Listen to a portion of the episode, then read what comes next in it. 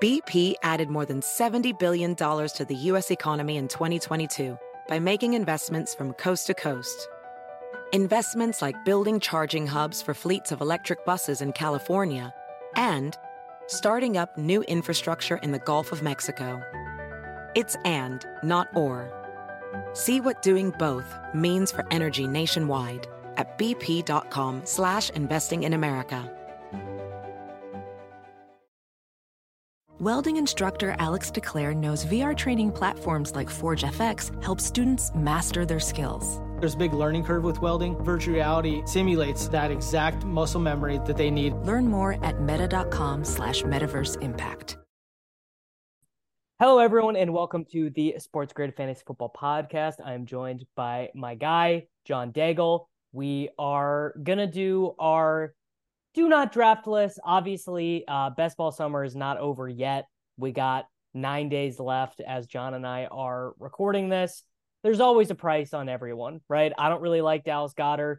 Dallas Goedert falls 15 spots. I don't have uh, Jalen Hurts. I can always take Kyler Murray or Michael Wilson or someone. You know, there's always a price. But I mean, John, we're it's it's redraft season. People are people are gearing up for their home leagues. We got main events happening. We got NFFC prime times. Like it is, this is peak drafting season that we are in right now. You can tell in the clicks and listens and videos and downloads as well. Uh, even everything at the 4 YouTube channel, our podcast, I'm seeing the metrics roll in and it's it's crazy. It's just so much different. As someone who's been recording like you since February, since March on the same topics, um, I find myself like saying the same things over again for like the seventh time because those people didn't even hear me say those things like last month even. Everyone's rolling in now which is fine. That's okay. Like the, those are my people. That's why i'm here. So yeah you could just tell that everyone's gearing up right now. It's beautiful. Uh you know i actually i've been having the most fun of drafting in any off season. I've also really just been enjoying content. I mean there have been entire off seasons where maybe i've listened to i don't know five fantasy podcasts or something, but I'm sitting here, you know, I'm checking four for four. I'm I'm reading Paulson's draft draft day strategery. I'm reading mm-hmm. the zero running back list on Rotoviz. Like I'm I'm loving it. Maybe maybe this is just a loop of coming around. You know, I've been doing fantasy football content for so long, but I'm I'm having a blast this offseason. I think it's helped that the market has been shifting as we've been going through, but no one's gotten decimated yet. You know, we haven't had a second round pick tear their ACL. No, I think the most relevant ones were these past couple of weeks and Terry McLaurin, Jaxon Smith-Njigba, and Jerry Jeudy. And even those guys, as we're seeing in drafts in my own home leagues, there's a price for everyone. Uh, if you start letting Jerry Jeudy drop all the way down to the like Michael Pittman, Mike Evans tier of players, it's like, well, I'll take Jeudy in the ninth, and I have no idea when I'm going to get him, but he's my wide receiver five. Why do I care? I can pad until he comes back. So yeah, we're just seeing everyone handle it differently. As we said, it's a it's a really fun time, especially in redraft leagues, because you and I we talked about it before the show that in best ball, it just differs so much. Like I may not ever take Jonathan Taylor, but then everyone doesn't take Jonathan Taylor, and he's at the end of the third round, and it's like I have to take Jonathan Taylor. That's the way this works. But in home leagues, hard fades are so much easier because everyone usually just has one or two teams, and so they go into every draft. ADP is more predictable in home leagues because wild things happen, but that pushes good players down the board, especially because running backs are usually catered to in those types of formats. So just much easier to say, I'm not taking this player in your league because I know the general gist of where he's going to go. Yep. All right. So let's get into it. First guy on my do not draft list. Uh, it is Joe Mixon. And not that I would mm. obviously, not that I would obviously never take Joe Mixon, but I was just chatting. I have a main event draft tonight with uh, Evan, Reeves, Thorman, and JJ, and we're sort of mm-hmm. outlining mm-hmm. our plan. And really, I mean, I don't love Mixon's profile. I think there's reason to believe he will lose some passing down work to one of these rookies, you know, along the way. But it's more that in the range where he's going, I like quite by like quite a bit prefer the guys who are going around him and behind him. So, for example, if I'm on the clock and Travis Etienne and Joe Mixon are both there, I'm not even really thinking. I'm just snap drafting Travis Etienne. But the other wow. thing is, okay. The other thing is that the round six running backs, I think, profile super similarly to Mixon. Um, Dameon Dameon Pierce, I think, has a really similar range of outcomes to Joe Mixon, obviously on a worse team, but I think that if you made me bet right now minus 110 either side, who touches the football more in 2023? I think I'm taking Dameon Pierce minus 110, more total touches of the football than Joe Mixon. And that's before getting into Breece Hall, DeAndre Swift, James Cook, J.K. Dobbins. Like it's really, I guess, and the the RotoViz guys have been harping on this, but the profiles of a lot of these second year running backs are cheaper than Najee Harris, Joe Mixon, Alexander Mattison. So it's it's really it's not even so much about Mixon, who I think is basically fine. Like if you told me Davis, I I'm I'm on the four, I, I got the four ten, and I'm taking Joe Mixon. I'm not telling you you're stupid, but for me, I would prefer to take. I mean, for example, Justin naked Justin Fields there, something mm-hmm. like that. Like I I prefer those options. That's the skeleton key, in my opinion, for 2023, like home leagues for everyone, is that those running backs are going to get pushed off the pushed up the board, and all of them, as you mentioned, are a flat tier of hell. It is all yeah. high floors, no ceiling. And like imagine drafting a high floor, zero ceiling player over all win, big loss players small win, big loss over Christian Watson. Big win, small losses uh, over Drake London, who can command easily a higher target share than Kyle Pitts. And the list goes on and on with those players as well. So I agree with you. That's kind of the way I'm handling every draft right now. And so it's not really something against Joe Mixon. I think there's a great reason why he had a career high in targets per game because Joe Burrow tied for the league leading dropbacks against two high safety coverage. They forced him to throw underneath. And I think that continues. And now the third down back, Samaje Perine presumably is out of the way. And so I do think Mixon probably gets even more opportunity. Uh, Chase Brown also in his last two years at Illinois didn't play special teams. I do genuinely wonder since Chris Evans and Trayveon Williams were active on special teams in the playoffs last year, if Chase Brown's even going to be active through the first couple months of the season. And that would give Mixon, I guess, even more work. Um, from my understanding. So that's the way I'm looking at it. But I agree from the top down, big picture wise, as much as I love some of those players individually, I like Cam Akers. Uh, I know the underdog boys, Josh Norris and Hayden Winks, love Dameon Pierce for his three down work role in the preseason. I even don't mind Joe Mixon, but yes, I agree. I'm just kind of trying to skip all those guys because I don't think the receivers are worse off than those players. I think the receivers in that range win your league. That tells us we should just skip that group of running backs. Yep, I think you I think you hit the nail on the head there. It's it it is more profile based. Like I don't even think the idea that he plays more third downs the first, I don't know, uh, eight weeks of the season mm-hmm. than he did last year. I don't even think that's wrong. It's really just more, I think I can replicate his basic fantasy points per game 20 picks later, and I can take Watson, I can take Drake London, you know, I can take an elite quarterback. I can take, I mean, Darren Waller goes right in that range now. Jahan um, Dotson is moving up boards now. Like you sure. can definitely find Diontae Johnson. Like you can find those guys for sure. Uh, FFPC, it's still a little harder, but like I'd even take Gabe Davis over over sure. that group of players like Travis Etienne and Joe Mixon because he's just a better option with a higher ceiling. Yep, I think that is. I think that is a hundred percent accurate. All right, uh, I'll I'll let you go. Who's uh who is your first do not draft guy? First hard fade. The best ball bros aren't going to like it, but I have not been drafting Jalen Waddle all off season. I do not think he belongs in the same tier as Devonta Smith and Chris Olave because, in my opinion, he doesn't have the same ceiling. I understand he was explosive last year, and he did lead the league with 18.1 yards per catch as the team's definitive second receiver.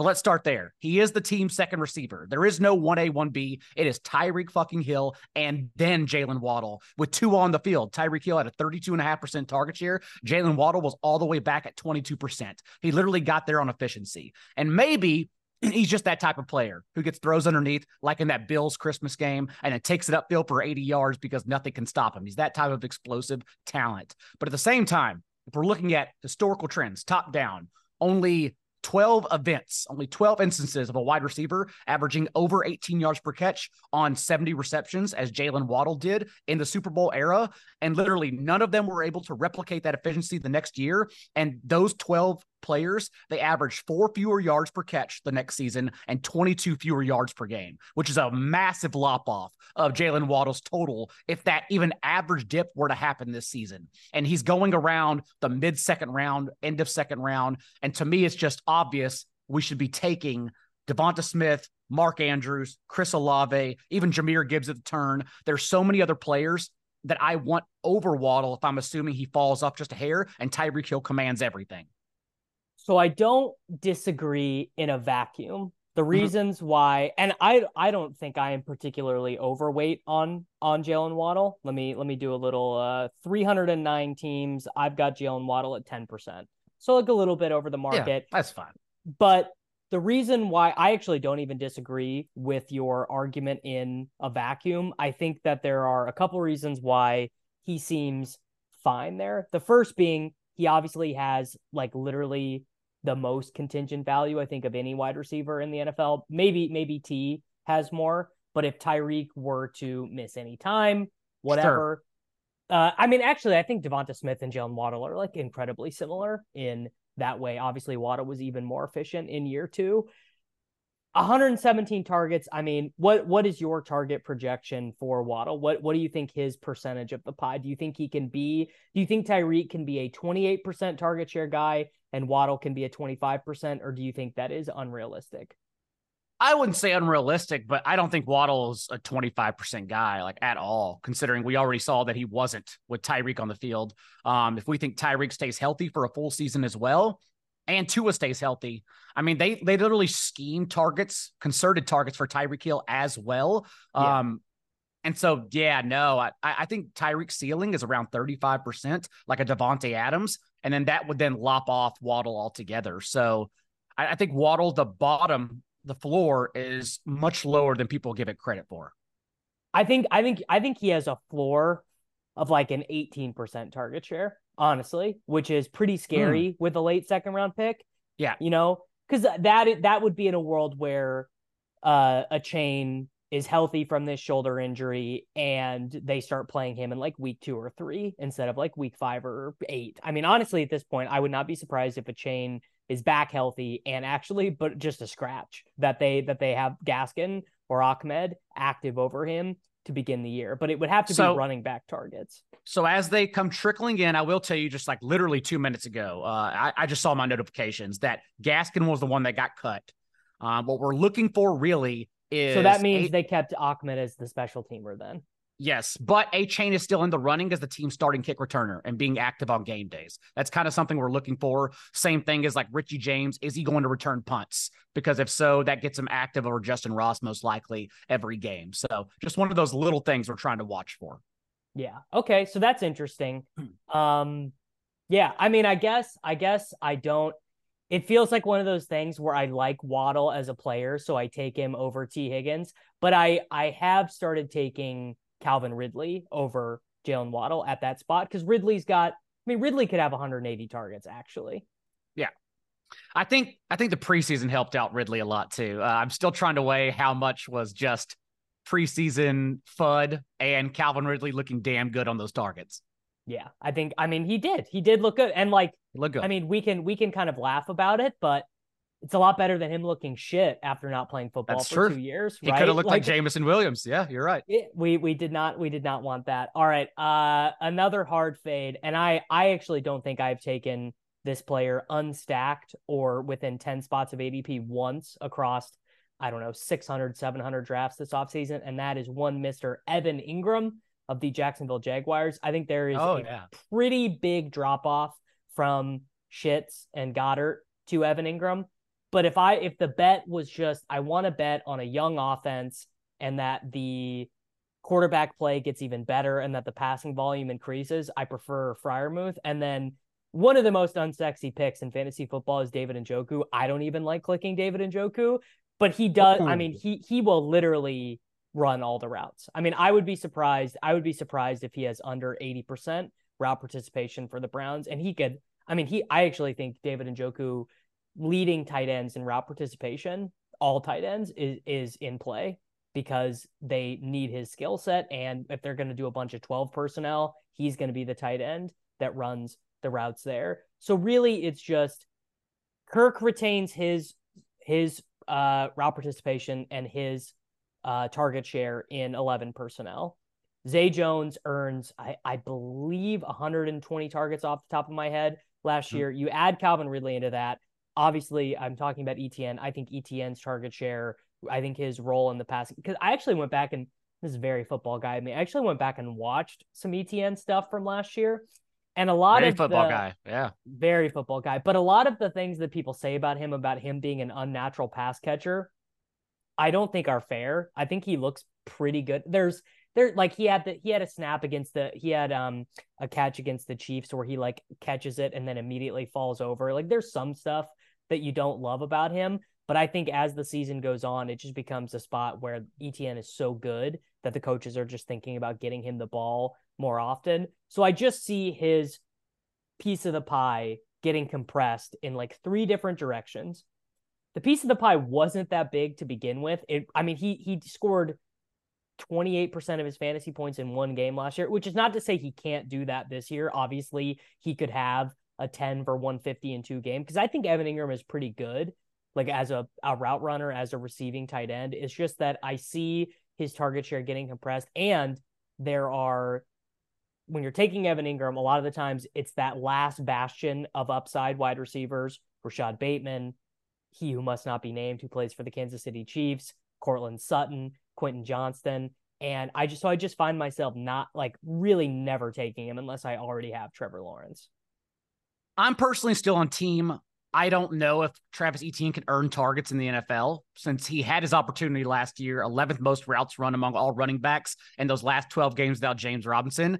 And he still eclipsed three targets in only one of those 12 games, reached a double digit target share in one of those 12 games. I genuinely don't know if he can do it. And here comes big old Tank Bigsby, who averaged a career 15.5% target share in the SEC across three years at Auburn. So we'll have to see how that shakes out. But I'm with you in that I wasn't going to talk about Christian Kirk today, but he's a fade for me as well. He's been a fade for me all off season because what happened is we may have too many mouths to feed to begin with. So we have to start parsing through, like the 49ers, who are we taking out if this offense regresses even the slightest? Also, Jacksonville quietly, a bottom two offensive line with the Titans in the league. I don't know if you've seen their starters. It is pitiful. So I'm was, very worried about this Lawrence. argument. I was having this argument with Reeves earlier, and oh, really? Okay. I, I and he was on he was on your side.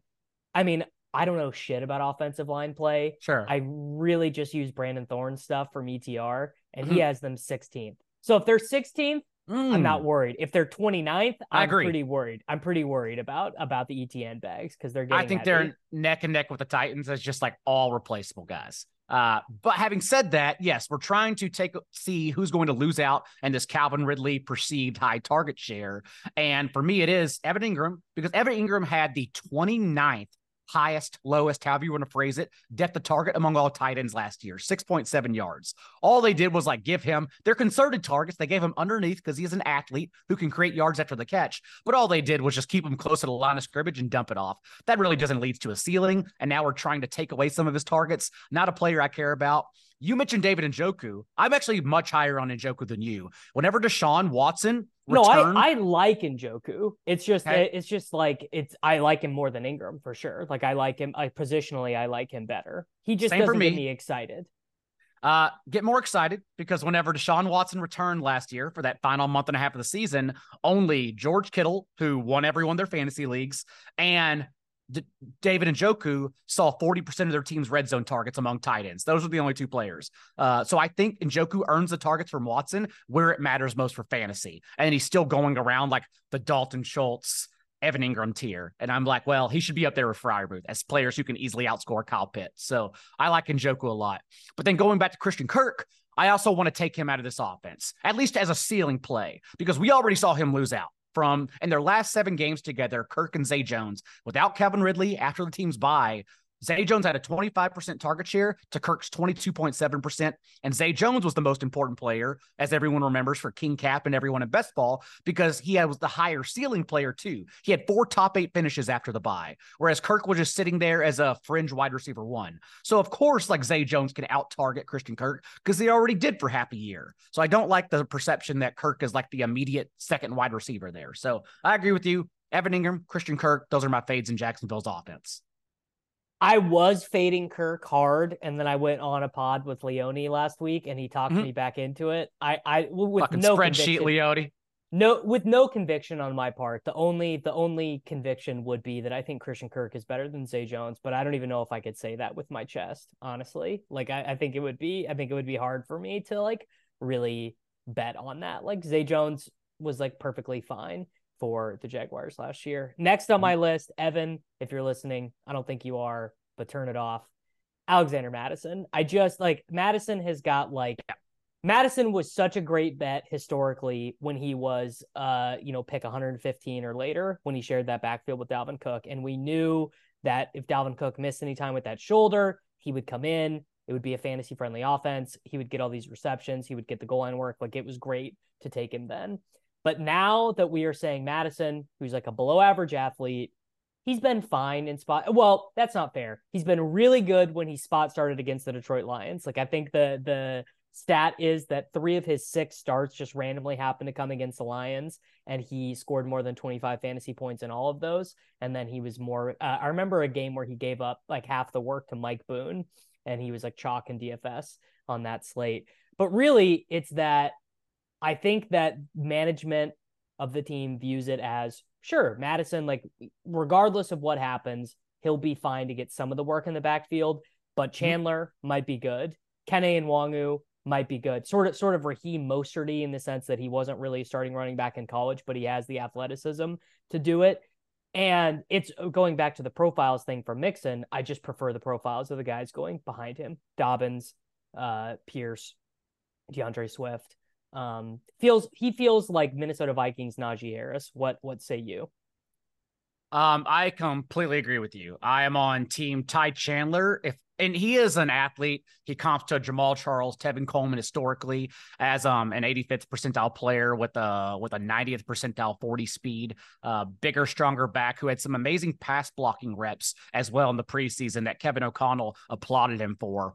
Um, my issue is really not even about the players. It's just about ambiguous situations because that's what this is. Yeah, bet, P- bet people, the cheapest guy in the ambiguous. People situation. people have more confidence in their own projection than they do like the actual knowledge or evidence that it's going to happen, and that's where I get confused uh, because you can think Alexander Mattison gets all the touches, but that's all you're doing is thinking. And I don't want to be in that boat with a top 60 pick because like in home leagues, that's where he goes. He's literally treated around that tier we talked about earlier, like the J.K. Dobbins and the Najee Harris and ETNs. And I, I, just cannot, absolutely cannot get behind that. We also just don't know if this Kevin O'Connell offense even features running backs. Like Dalvin sure. Cook ran, Dalvin Cook ran the third most routes among all running backs last year and finished 21st in targets per game in, at his position. Like maybe the running back just doesn't matter. They funneled the fourth lowest rate of targets to their backfield. Maybe it just doesn't matter at all. Also, the last three years, among every running back with at least 100 carries against light boxes, five players inside the box or less. Alexander Mattison sits dead last in yards per carry in that stat. So I, I just also think there's a real Chase Edmonds out here to where, yes, hype him up all you want, but then they see him play NFL football and they're like, oh, okay, uh, who else do we got by week two? So there are just too many hills to climb, in my opinion, for Mattison to hit that ADP and return the investment. So I'm just out, out completely. Do do either one of us want to do the Najee thing? Do like do we want to spend any time explaining why we're not taking Najee Harris, or is that is it just a given? Uh, I mean, it's kind of it was explained whenever we talked about ETN and Joe Mixon. I'm much lower on ETN than you. I just kind of plop them in with all the other guys and don't want to take anyone in that range. But um, I think the argument the, the easier argument for everyone because everyone looks and says, oh, like he got healthy after week 10 after the bye, and then he came back and averaged more touches and fantasy points. And that's true. He, his fan, his touches jumped from 16 and a half before the bye to 21 and a half roughly after the bye. But what happened really, if you peek under the hood, is that his share of the team's carries and touches went down. Like his touches were 76% for the bye to 70% in the eight games of Jaylen Warren after the bye because all they did was really hide Kenny Pickett they just averaged 7.6 more backfield touches per game. And they also gave a bigger piece of the pie, albeit albeit like a slight one, but enough to take away from Najee Harris to Jaylen Warren because he was just that damn good. Najee Harris I, just, I think the piece was bigger than that. He was playing about 40% of the snaps the last six weeks of the season. Jaylen Warren was. Okay, that's fine. But I mean, no, the, the touches though were Najee Harris dropped from 76% to 70% and Jaylen Warren increased from 22.8% to 26.3% of touches. Like that's how the pie was. Uh, and then what happened was on those extra touches, all all Najee Harris did was score more touchdowns. Like that's all anyone is saying. Like I think he's going to score more touchdowns, and that's another argument where I can't chase because like we don't chase like the touchdowns. If anything, we should be pushing aside and saying touchdown regression, given that he's the least explosive player in the NFL. Um, on Najee Harris, literally since he graduated high school, has 30 carries of 20 plus yards, 2.4% of his career carries. He is the least explosive running back in the NFL and has to get there on touches and ensuing touchdowns. That is not I a mean, player we, we want to bet with. Do we even lose if he duplicates his rookie year where he leads the NFL in touches and he scores 10 times with 1,600 yards? He was the RB7 in points per game. He handled 94% of his team's touches in his rookie year, and he was the RB7 in points per game. He couldn't even be a top five option. So, no, that was the reason you faded him last year. And we're still not betting on him this year with a better player behind him.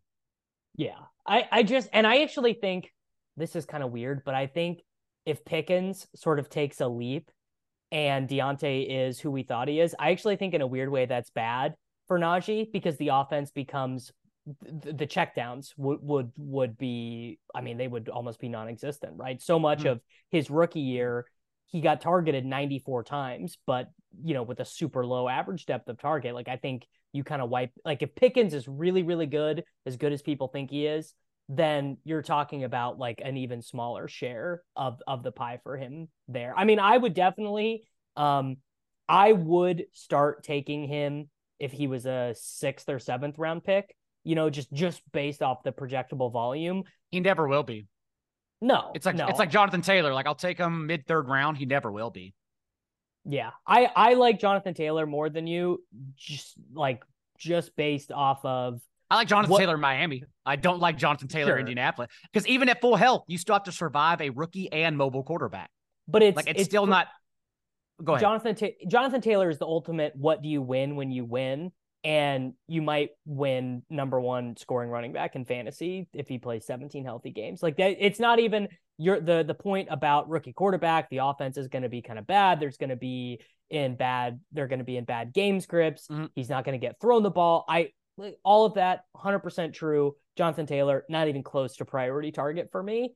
But if I if we're doing, you know, if you and I do this podcast in uh, February and we're like, damn, how, why didn't we win the million dollars? And it was, oh well, we just passed up on third round Jonathan Taylor for five months, and he got 380 carries and was like the was the best efficiency running back in the NFL. I'm like, well, yeah, sure, that's why I lost. I'll still I'll still dare Jonathan Taylor to beat me. Now, Jonathan Taylor Miami may beat me. That's gonna be where I get pissed off because that would sure. probably kill me. Yeah. Uh, all right you you did Najee. Uh, you want you want to take another? No, no. Here? Yeah, you did not. Well, we both agreed on Najee. Um, I will take one you probably don't agree with, and it doesn't translate to FFPC since it's tied in premium. But speaking of our friend Leone, he did text me. I thought he was checking in on me. I thought he was being a good guy. And then I looked down at my phone, and my text just said, "Hockenson's gonna burn you because uh, I have been fading Hockenson all. I'm fading. I'm fading the shit out of TJ Hockenson. Thank you, thank you. Someone please join me rather than all the sheep texting me. Liam also texted me the next morning to get in and yell at me. So here's what happened. Everyone's trying to extrapolate TJ Hockenson's volume with the Vikings. One, I don't know if that volume you can extrapolate it since it's entirely new players, including Jordan Addison. Um, let's start there. But two, what happened in Minnesota? He did get more volume, but he became Evan Engram. He became Dalton Schultz, like the rich man's version. All they did was drag him closer to the line of scrimmage. He led the team when he joined the Vikings with 60% of their targets within nine yards of the line of scrimmage, which is why his yards per target dropped from 9.1 all the way to 6.6. Pathetic. And then they instead increased Justin Jefferson's depth of target because, of course, he's Justin freaking Jefferson.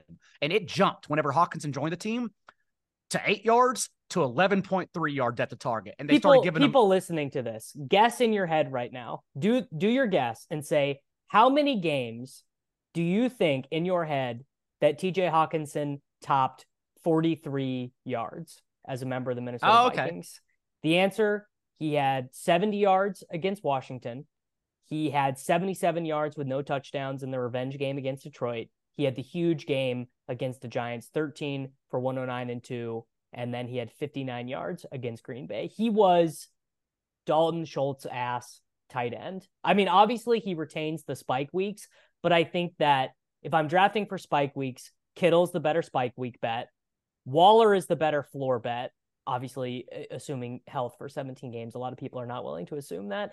And then Pitts is the this is the guy you needed to have bet. Obviously, with I mean, literal zero floor. He might be Parker Hesse's backup, but so, yeah, I'm with you. That that's a lot of that's the argument a lot of people are making. But he doesn't have spike weeks. That's that's another point. Is that he had one top five week with the Lions. And remember, that was the week where everyone, Amon Ra DeAndre was injured against the Patriots, and the Lions were just getting hammered by Belichick, just schemed out of out coached to the ground. And so all they had to do was just keep on throwing the ball, and Hockenson got there. He then joined the Vikings, and in those last 12 games, he had one top five finish he was not a ceiling player, as he's never been for his career. And people keep saying, oh, here's a ceiling tight end. He's not a ceiling tight end, even with that extra volume. He was not a ceiling tight end whatsoever. As you mentioned, the only two games he eclipsed 80 yards were against the Giants, who were top 10 in receptions allowed to opposing tight ends. It's such a fraud season. So I think Hockenson, especially in half PPR leagues, can easily, easily be faded. The thing, the thing about Hockenson, even in tight end premium though is I don't expect him. I I think the market is assuming like a fairly large volume spike. You know, like a sure. lot of like a lot of targets. I mean, last season he ended up with 129 targets. I think they're projecting maybe even more than that.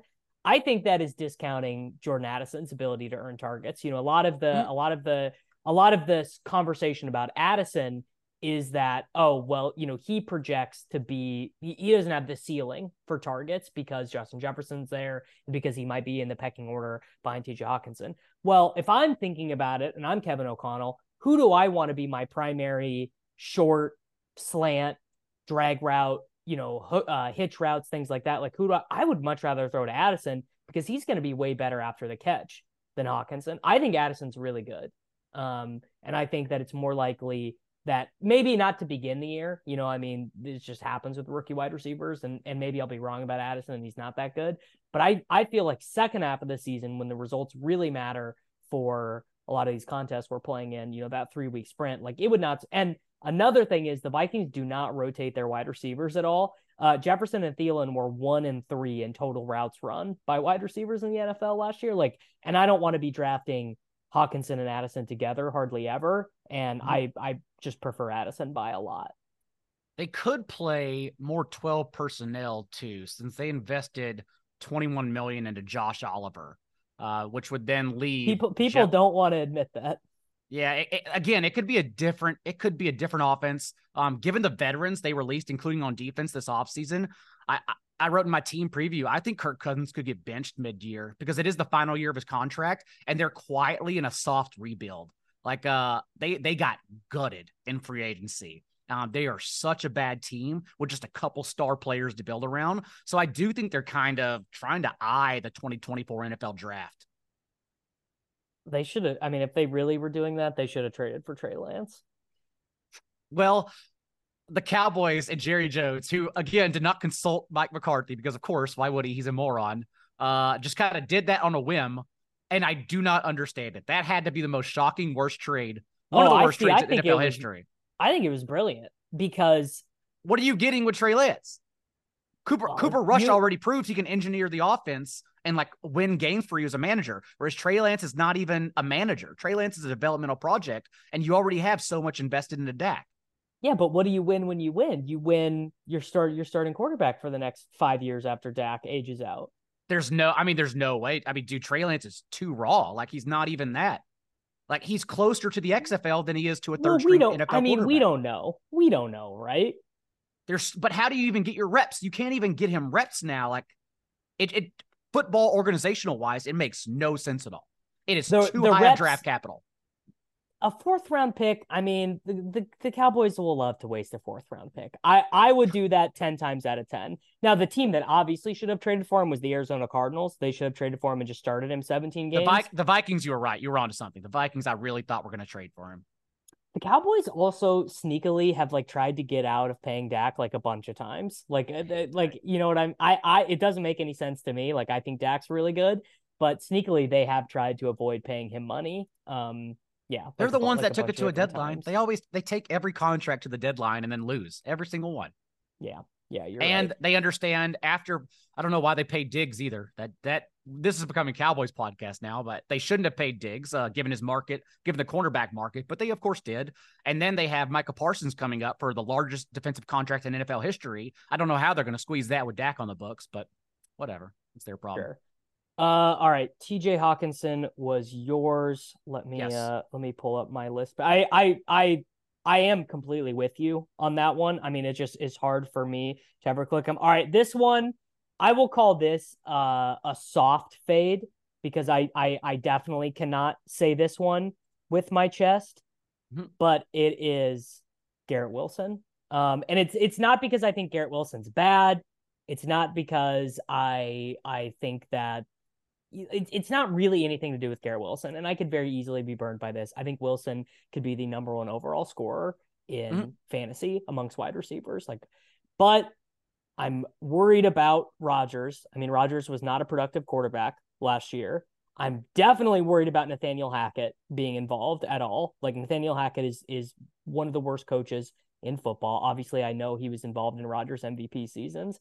I'm worried about the Packers playoff schedule specifically. Like it's brutal and they play a bunch of outdoors games when you know uh St. Brown gets a bunch of indoors games.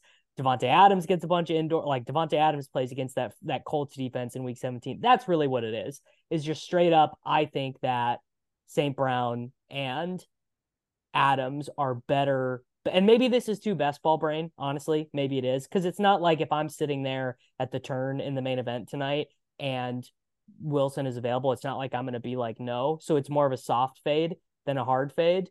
What are your what are your really? It's just betting on Adams over Wilson. What do you think about that?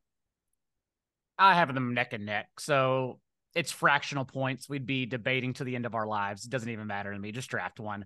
Um, my concern for the Jets is that I don't know if they're good. I genuinely have no idea. I think they might be kind of bad, but I don't even know how much that matters. Of course, because Aaron. Rodgers was terrible last year 21st in EPA, 26th in completion rate. Like he was bad as an NFL quarterback, which is why I think the Packers are a, a sneaky bet to win the division because Jordan Love doesn't have to be good. If he's average, he's already better than Aaron Rodgers was. Um, and no one can tell you why Aaron Rodgers is going to be better. That's also kind of a red alarm, red flag. Well, they'll Everyone say only that- says- they'll say he was bad before and then he got Right. good again.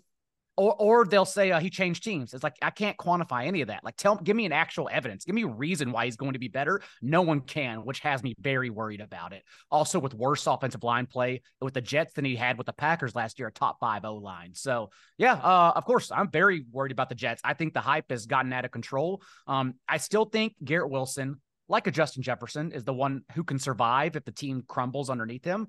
Uh, but even then, when I mean, he, did was not- very good on a crumbly team last year.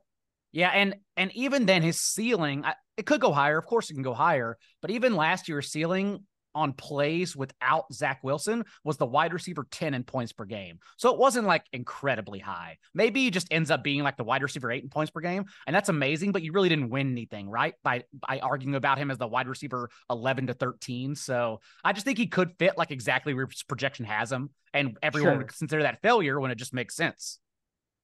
Yeah, I mean, I, I think he can totally finish as the wide receiver 10. People who drafted him feel good, and the people who passed up on him also feel Mhm. good. Um, yeah. Don't don't love putting my name to the Garrett Wilson fade, but you know, we are we are here to give the people our actual draft strategies. And when I am actually on the clock spending my own money, I take Davante Adams over Garrett Wilson. So, you know, that it, it very I guess uh, I guess it is what it is. All right, you're up next. I got a few. I got a couple left. Uh, I'll start with Brandon Aiyuk because if I'm guessing, I can't I can't get with this one. Uh, I'm guessing who loses out on the 49ers offense because we are expecting them to come back to earth. Brock Purdy's 7.6% touchdown rate was higher than Patrick Mahomes as MVP at 6.3%.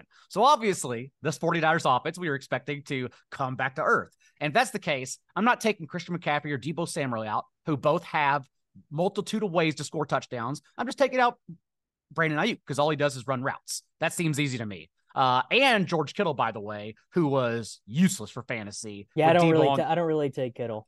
with Deebo on the field last year. George Kittle, 11.5% target share, only 5.5 PPR points per game in the six games he played with Deebo and Brock Purdy. Pathetic. So I just eliminate Kittle and Aiyuk from my pool of players.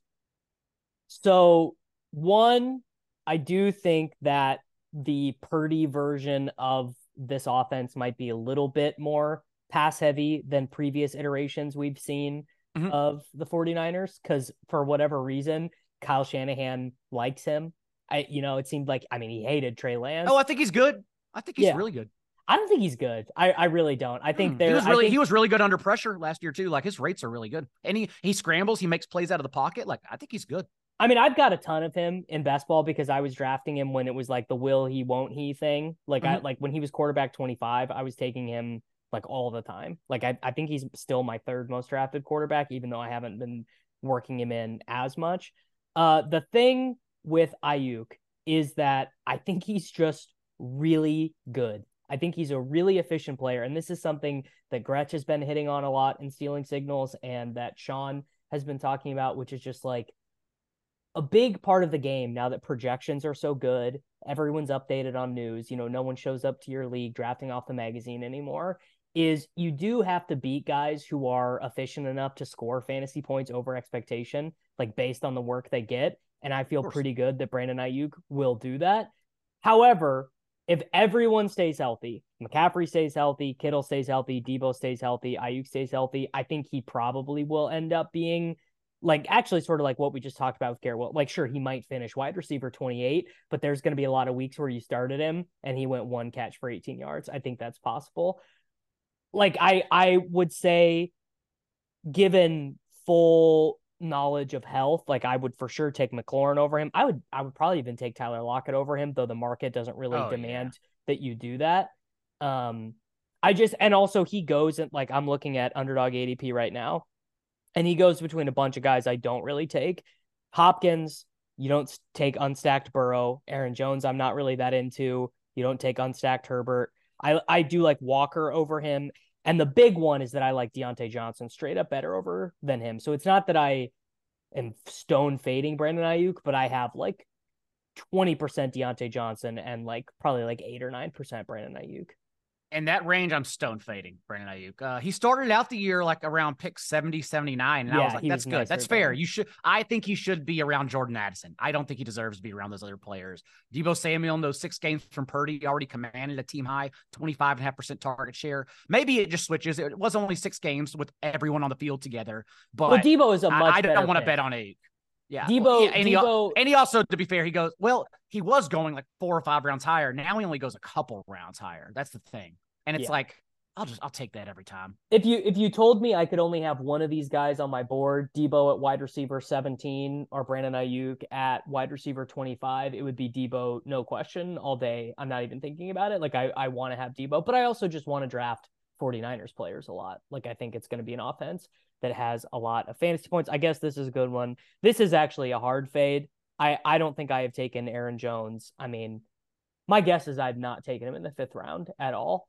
Yeah, like I just think the I still believe in the AJ Dillon thesis that caused him to be like a sixth round pick last year. Like I think he mm-hmm. is going to be a very efficient runner, not not a pass catcher. I think that obviously the pass catching opportunities in the Packers backfield are going to be far lower with Jordan Love under center than Aaron Rodgers. Like say whatever you want about Rodgers, and I've said it all about Aaron Rodgers. He is one of the best ever at switching the play at the line of scrimmage and getting the running back just I mean you can close your eyes right now and you can see it right? It's Aaron Rodgers checks it out. Aaron Jones runs the little wheel route and it's him against the linebacker. He beats the linebacker to the pylon and he gets it like everyone knows that play. I think Jordan Love will be way worse at that. And so if we're talking about a timeshare running back who might lose the goal line stuff actually I would maybe even say probably will lose the goal line stuff to yep. the more efficient uh, you know, three yard runner in AJ Dillon. We're talking about like a true, like he is, he's one actually the few guys left who actually is a dead zone running back. The dead zone like kind of doesn't exist for running backs anymore because I like Breece Hall and I like Kenneth Walker, who Aaron Jones is sandwiched between. And I just can't imagine clicking him. Like I would just, if I'm going to take a running back who I am not 100% sure about their workload, I'd rather take Kenneth Walker. So Aaron Jones to me should not be drafted because he's played 32 games the last two years, and in the 21 he did not score a touchdown. Oof. He finished no higher than RB 16 in those games, which suggests that he needs to score touchdowns in order to become an RB one. So you're not really winning anything when you bet on him in his range. Like you're just drafting him at best at his projection and crossing your fingers for touchdowns. That's not really the kind of player I draft where they have to do something like extraordinary in order to reach their ADP. I'll just let them walk because they also don't show a ceiling. So Aaron Jones to me, yes, is just like you can argue touches, but again, if we're just basing it on touchdowns, it doesn't even the touches in the past have not mattered at all. Okay, a couple other quick fades. You can tell me if you disagree with any of these. Mike Evans, Miles Sanders, not really taking any of them. James Conner, you know, uh, I get why you would take him. I'm yeah. I'm never taking him. Rachaad White, I kind of get why you'd be taking him, but I'm not oh. taking him. And. Dalvin Cook. Those are those are all guys in the top 100 that basically when I'm scrolling through, I'm just not selecting them. So the way not FFPC technically because his ADP is rising, but the way home leagues work for everyone listening, just with like their league coming up, um, they're honestly once you break down the tier of running backs we're avoiding, like after that, they're really only two breakout picks. Honestly, just like the the core set of players. And that is Rachaad White and James Cook. That's why I'm higher on them because no one else checks all the boxes except those. I like guys. I like James Cook and Rachaad White. If you told me that the Buccaneers could be the 21st best offense in football, I'd actually probably buy. But so, my expectation is that they're like the 28th. But I, that does not matter for running backs historically. I'll just go to the most recent example was James Conner last year, who like sure. entered the world. His last seven starts was a top 15 running back in seven consecutive games before he got injured. And the Cardinals at that time were averaging the 26th most points per game. Like the offenses don't matter as long as a running back is getting touches and scoring touchdowns. And that's the case for James Cook and Rachaad White. You're arguing that there's no competition. Rachaad White also is a 98th percentile athlete. He had a 98th percentile career target share in college at Arizona State, um, 18.9%, and was also used in the boundary and slot as a receiving profile, led his conference, the Pac 12, in targets in his final year as well. And so, with no competition, again, he checks all the boxes. Like whether, regardless of if I think he's bad because he was terrible last year. Look at all the next gen stats, rushing stats. Like he was awful. Yeah, but, but Fournette wasn't really that all, good either. Right. He checks Rachaad White checks all the boxes at a palatable ADP because he goes after these guys that like Miles Sanders and whatnot that everyone else is drafting. So it's like, yeah, this is just makes too much sense. Like, hold your nose, draft Rachaad White and James Cook. Yeah. And uh, and to, I could be I could be talked into Rachaad White, I think. He just makes sense in home leagues. Again, he, in high stakes leagues, his ADP is rising up around the range of like Joe Mixon, so it, it's it's harder to get him. But dude, he goes in like the eighth to tenth round in some leagues, and it's like I have to take him because again, look past him, and it's guys we like, Tank Bigsby, Jaylen Warren, but they don't have the same situations and profiles as Rachaad White. It just makes too much sense, just based on the game of fantasy football and the way drafts work. And to your point on the Bucs receivers, Mike Evans, I'm grouping in Chris Godwin as well. I both think they're overvalued. Uh, a lot of people are arguing undervalued, but I don't think you understand how bad this situation is going to be. Like I think Godwin off, Godwin could get there based off. I don't think so. The way the way Jarvis Landry got there for the Browns, but I think mm-hmm. Odell Beckham, you know, it's going to be Mike Evans' dad making the highlight of Baker missing Mike Evans on the perimeter all season long. The Bucs were the only offense to average over 40 pass attempts per game the last two years. That's clearly because of Tom Brady. That's going away. So eliminate volume. And then when you talk about efficiency, it's the same thing that happened for the Rams. Two years ago, uh, Rams led the league with 80% of their passing touchdowns through the air. We knew regression was coming, and that regression happened. Stafford was injured, but that regression happened vehemently last year for the Rams. Now I believe it's going to happen for the Bucs because they led the league with 84% of their touchdowns through the air. And then that was the highest rate since the 2019 Jaguars. Um, the 20 offenses record at least 80% of their touchdowns through the air over the last decade. Only one increased their rate the following year. Those 20 offenses averaged a dip uh, or drop off of 13.7%. So we think both efficiency and volume are just going to come roaring back. And if that's the case, dude, there's nothing that can get Godwin Evans there, in my opinion, as like ceiling players. So if they throw 400 White, passes, if they throw 480 passes, there literally is nothing that could get Godwin there. If they throw 600, sure, but I mean, I don't sure. know if they can. I I don't really take Godwin either. I just it's hard to put your name on a Godwin fade in this here fantasy football industry. I'm here. I put my name on TJ and I'll put my name on Godwin. I don't care. All right, man. Let's wrap it up. Tell the people what they can get at four for four and BetSperts this season and uh, how to listen to the podcast and all that good stuff. I talked a lot about uh, the default ADPs and home leagues and whatnot. And there are articles I've written on the site for everyone, whether you draft at NFL.com, CBS, ESPN, um, Yahoo, Sleeper, literally attacking the default rankings, players I'm both higher on than default, lower on than default, and, and you need to scroll down for. Guys like Marvin Mims on Sleeper are like beyond top 200. That's not fair. Like we have to scroll down for him, Sam Howell, all these other good players. So uh, the articles are on the site, 44.com and subscribe to the most accurate podcast where we're getting everyone ready for their leagues. We've done Superflex reviews, we've done 14 team league, a live draft. Uh, Matthew Barry will be on the show Tuesday. Uh, Evan Silva was on the show just last week. So lots happening right now over there, the most accurate podcast. And if you want in, you can use the promo code Daigle. Daigle. It's already too cheap. I told them to make it more expensive given all the work that's going into everything. But it's $39 for the year, and the promo code Daigle will get you 25% off that. Not monthly, literally for the entire year. So take advantage of that.